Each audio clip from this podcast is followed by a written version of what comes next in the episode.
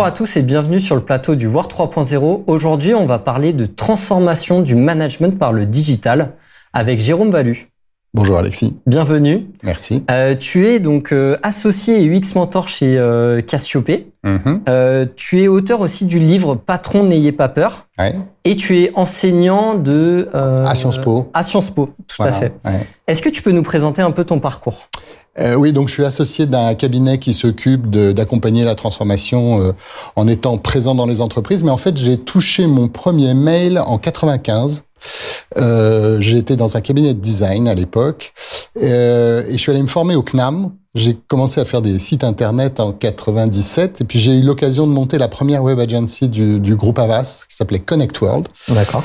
Qui a explosé avec la bulle. hein. Euh, ensuite, je, je, je suis allé monter un cabinet qui s'appelle euh, Human to Human, qui était un cabinet de veille de l'opinion en ligne. Euh, les réseaux sociaux n'existaient pas encore, Mhm. mais les blogs et les, forums de discussion étaient incroyables et la conversation était passionnante.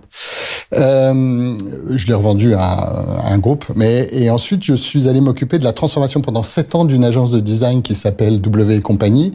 Et puis je me suis dit à un moment qu'il fallait, euh, je dirais, passer du côté des clients parce que j'avais l'impression qu'ils étaient un peu en retard sur le sujet.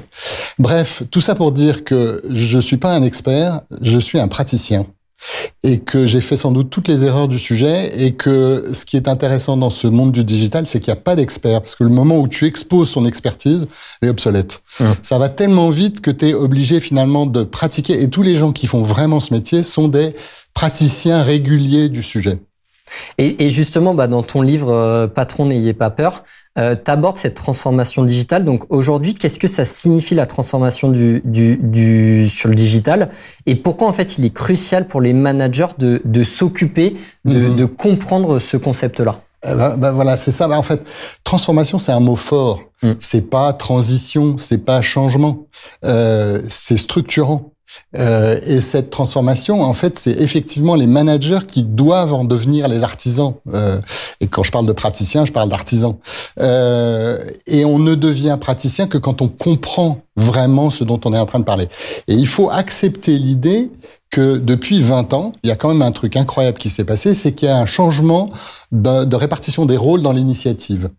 Les marques avaient l'initiative dans les années 80, les publics ont pris le pouvoir par leurs conversations dans les années euh, 2000, 2000, euh, 2010 et par leurs usages à partir de 2007, 2010, l'arrivée de, tous ces outils euh, en ligne.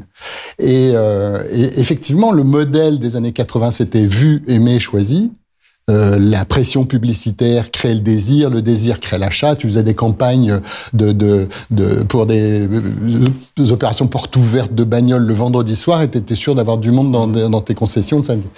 Ça a complètement changé parce que c'est plus vu, ouais. c'est être trouvé. Et donc l'initiative est, est passée du côté de celui qui cherche. Et donc le être trouvé donne le être partagé qui donne le être choisi finalement. Mmh. Et, et, on a inversé le propos. Les publics ont pris le pouvoir. Si on n'accepte pas cette idée-là, on comprend pas ce qui est en train de se passer. Et finalement, les, les managers doivent intégrer ce, ce sujet-là. Moi, ma définition de la transformation, c'est resynchroniser tous les processus métiers au regard des nouveaux usages des publics. Ça veut dire que l'usage, l'expérience devient le moteur du mmh. business. Donc, et ça, on ne peut l'accepter qu'à partir du moment où on l'a compris. Donc, euh, la transformation, c'est structurant et c'est accepter cette idée que le monde a changé pour pouvoir compléter cette transformation. Justement, en fait, comment cette transformation va influer les, les managers demain et est-ce que elle, elle, aura un impact en fait sur les compétences que doivent acquérir les, euh, les managers demain dans une entreprise? Oui, euh, c'est sûr. C'est sûr que c'est un changement de mindset. C'est un changement d'état d'esprit. Je veux mmh. dire, euh, la transformation nécessite. Sinon, c'est de la, c'est du changement. Oui. Là, on est vraiment dans de la transformation. Donc, il faut, il faut aider les managers à changer d'état d'esprit. Donc, comprendre, on l'a bien compris. Donc, il y a sans doute un accompagnement fort sur la notion euh, de, de, de, cette compréhension et d'intégrer et d'adhérer à cette compréhension. Et puis, il y a un autre sujet qui sont les bons outils. Finalement, parce que derrière ça, si on dit que l'expérience vécue par les utilisateurs, je vais pas parler de clients, hein, Mmh. donc, dans l'utilisateur, dans les publics, il y a les, cli les, clients, les consommateurs, mais il y a aussi les collaborateurs. On va en reparler, euh, bien évidemment. Euh, et finalement, il faut euh, créer une nouvelle dynamique auprès des managers pour leur donner des outils. C'est le, le, patron de Netflix qui résume très bien ça. Ça sert à rien de demander à un client ce dont il a besoin. Ce qu'il faut comprendre, c'est la manière dont il vit les choses. Hum. Là où il a mal. On va, on va parler de la douleur. Hein. Euh, tout le sujet de l'expérience utilisateur et le rôle des entreprises, c'est de définir le point où ça fait mal hum. hein, et de justement de traiter les points qui, qui font mal. Donc le rôle des managers, c'est d'accepter de casser les silos de compétences à l'intérieur des, entreprises, casser la logique de la séquence, les uns travaillent après les autres. Euh, c'est réintroduire la notion de conversation entre les compétences, faire en sorte que les compétences travaillent ensemble au même, au même sujet. Et une espèce de réflexe à créer dans la tête des managers qui est ce que je suis en train de faire, quel effet ça va avoir sur celui qui utilise ce que je suis en train d'imaginer? Voilà. Mmh. Quel effet ça va avoir? Donc ça change complètement la manière de regarder les choses et, et surtout le partage d'une vision collective du succès. C'est extrêmement intéressant parce que moi j'aime beaucoup quand tu parles de l'expérience utilisateur et ce qui va créer en fait euh, bah, une bonne expérience. C'est ça qui va créer l'achat euh, demain. Mais mais en fait, le, le premier maillon euh, d'une entreprise, ça reste le collaborateur. Donc c'est ça, moi, qui m'intéresse, c'est que en fait, euh, et, souvent d'ailleurs, on dit euh, ne choisis pas une entreprise, choisis ton manager. Comment en fait euh, demain le, le, manager va pouvoir euh, bah, établir ce lien de confiance envers l'entreprise aussi pour que euh, on soit dans un lien de collaboration et que euh, bah, le collaborateur lui-même ait euh, une bonne expérience au sein de son entreprise qui amènera du coup la bonne expérience auprès du client final. Et pas seulement du client final, parce que la sienne d'expérience du collaborateur, elle est essentielle, elle est prioritaire. C'est, tu, enfin, la réalité, c'est qu'il y a une très forte résistance mm. au sein des entreprises, parce que changer, ça fait pas plaisir. Nous, dans les entreprises de conseil, quand on arrive et qu'on prononce le mot transformation, on sent tout de suite que ça grince. Euh, c'est Guillaume Pépi, le patron de la, le, président de la SNCF. Au moment où il se barre, euh, il y a une espèce de truc où il est invité par des journalistes. Il dit bah alors quel conseil vous allez donner en matière de transformation à votre successeur? Il dit oh là aucun. Mon bilan est catastrophique. 75% mmh. des collaborateurs sont en résistance. Les mecs de la, les mecs du digital, on les appelle je me la pète.com. Donc l'arrêt, et alors qu'il a quand même fait Voyage SNCF, il a fait Wigo, il a fait, il a fait des trucs incroyables autour justement de ce, de cette, de ces nouveaux usages.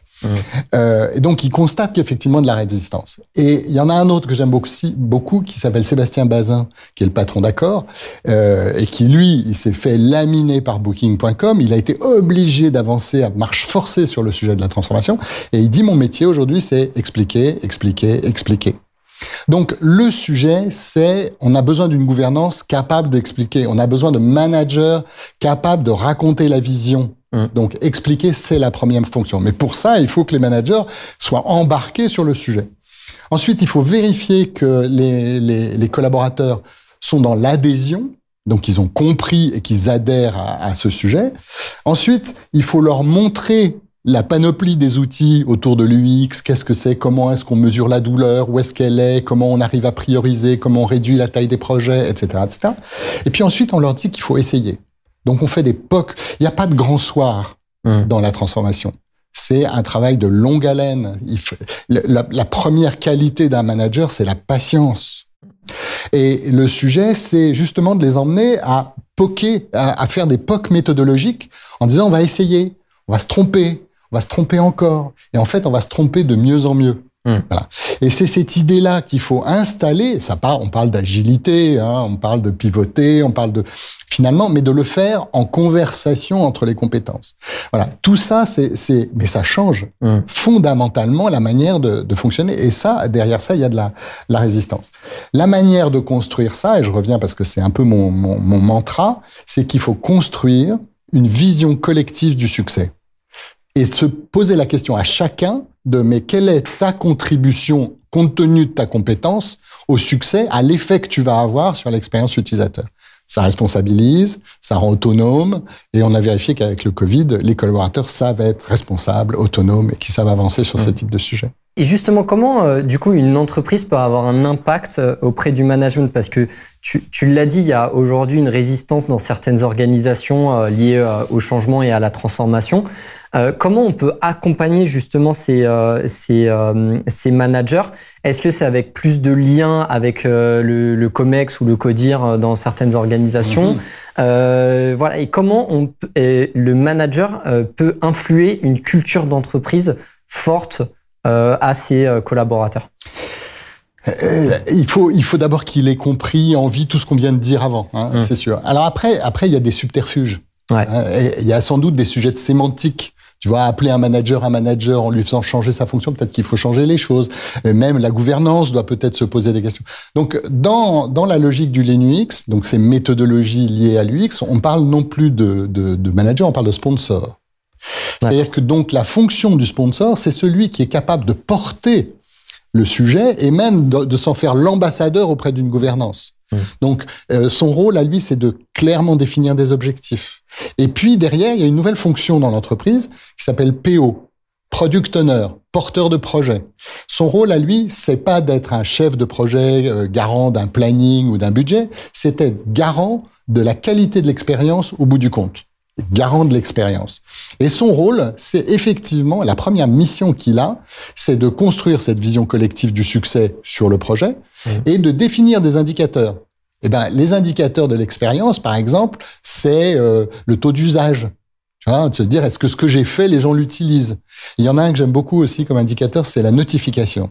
On n'y pense pas, mais quelqu'un qui accepte que d'être notifié, donc de ne plus avoir l'initiative de la prise de parole, c'est vachement nouveau. Mmh. Et donc tu te dis que si ton application ou si ton usage a une notification, un nombre de notifications très fort, ça veut dire qu'il y a une conversation. Voilà. Bref, son rôle à lui, au PO, c'est de définir l'environnement dans lequel l'équipe va travailler. Donc changer de sémantique, changer d'outil, changer de vision de l'effet d'un projet, c'est sans doute en accompagnant les managers, les sponsors dans cette logique-là, que les gouvernances vont comprendre que ça, ça, se fait. Et là encore, pas de grand soir, il faut essayer, il faut se tromper.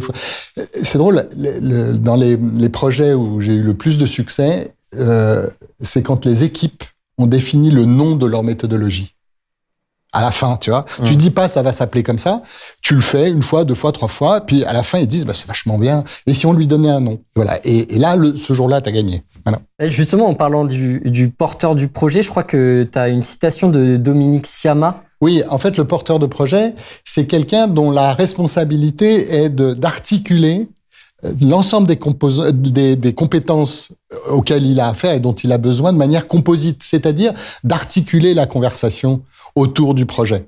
Et, et euh, c'est vertueux de faire travailler un développeur avec un designer, euh, avec un, un, responsable de métier, parce qu'ils ont chacun cet angle de vue, mais s'ils travaillent ensemble sur l'effet attendu, c'est beaucoup plus puissant.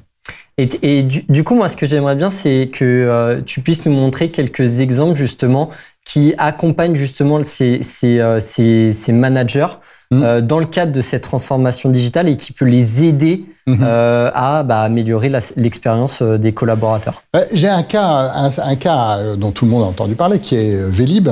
Mm. Euh, Smooth Go, Smooth Go, c'est la petite, la, enfin c'est une grosse entreprise, mais derrière cette petite start-up montpelliéraine qui avait gagné euh, parce que le vélo plaisait beaucoup à Madame Hidalgo, euh, et, et, donc ils ont eu un moment, il y avait une, une crise, et, et, derrière cette crise, finalement, on s'est aperçu qu'il y avait une vision déconnectée de, de chacun, euh, parce qu'il y avait le SI qui avait une vision, le porteur de vélo qui avait une vision, l'opérationnel qui avait une vision, et donc la question était comment réunir tout le monde autour autour d'une vision. Et on est parti en fait de la douleur des utilisateurs. On est allé regarder comment ils utilisaient les vélos, les endroits où ça marchait pas, pourquoi ils y arrivaient pas, pourquoi ils râlaient, etc. Et on a surtout embarqué le comité des usagers dans la démarche en en faisant les bêta-testeurs de la solution. Mmh. Et donc, ça devient, tout ce qu'on faisait devenait légitime parce que c'était les utilisateurs qui le portaient. Et on a embarqué à la fois la mairie de Paris, les actionnaires, les, les trois grands actionnaires du sujet, autour de cette méthodologie-là, à l'initiative d'un monsieur qui s'appelait Arnaud Marion, qui était à l'époque le, le, patron de crise, le garçon qui avait repris le, le sujet. Voilà, donc l'idée de partir de la douleur, en fait on a un hashtag, hein, c'est Tamalou, en gros. Chaque fois qu'on regarde un parcours, on se demande Tamalou. Voilà, mmh, euh, mmh. c'est ça la, la méthode. C'est super. Et Et pour finir, peut-être, est-ce que tu aurais des, conseils que tu donnerais à des, managers qui, qui, auraient justement des, douleurs aujourd'hui avec certains collaborateurs de leurs équipes? Ah bah, D'abord, je, je, pense que ça passe par la compréhension de la douleur. Mm. Donc, inscrire cette douleur, non pas en tant que douleur, mais en tant qu'un élément d'un parcours complet. Il faut inscrire cette douleur dans une vision globale, parce que la douleur, elle, elle, elle est le, la conséquence de quelque chose.